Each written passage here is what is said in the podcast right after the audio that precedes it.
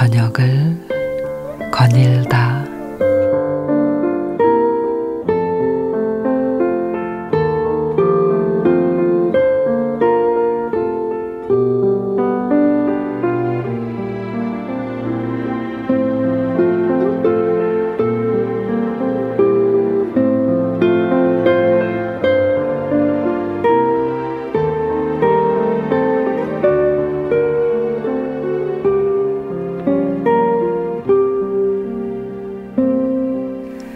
박광춘 할머니는 1943년에 태어났습니다. 초등학교 들어갈 나이였던 8살 때 한국 전쟁이 일어났고 휴전이 됐어도 동생들을 돌보느라 학교는 꿈도 꾸지 못했죠. 그리고 16살엔 돈을 벌기 위해 서울로 향했습니다.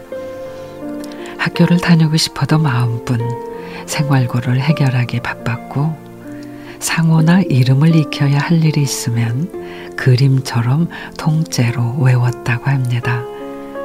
세월이 흘러 결혼도 하고 아이들도 키우고 박광춘 할머니도 어느덧 70대가 됐습니다. 그 사이에 암 수술도 받고 남편도 세상을 떠났죠. 그렇게 70대 후반이 돼서야 할머니 삶 속에 처음으로 한글이 들어오게 됩니다.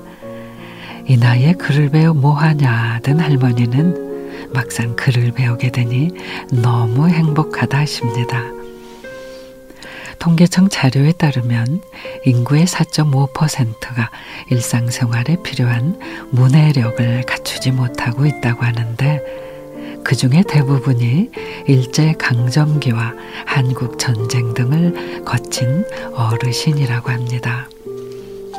이제 하늘나라에 갈 때 이 정표 볼 수 있으니 제대로 갈 것 같다는 박광춘 할머니. 할머니가 요즘에는 시를 쓰신다고 합니다. 그동안 나는 쓸모없는 사람인 줄 알았다. 그림을 그리는 것도 글씨를 쓰는 것도 80이 다 돼서 잘한다는 것을 알게 되었다. 이런 것도 모르고 죽었으면 어쩔 뻔했나. 나는 세상을 거꾸로 살아요.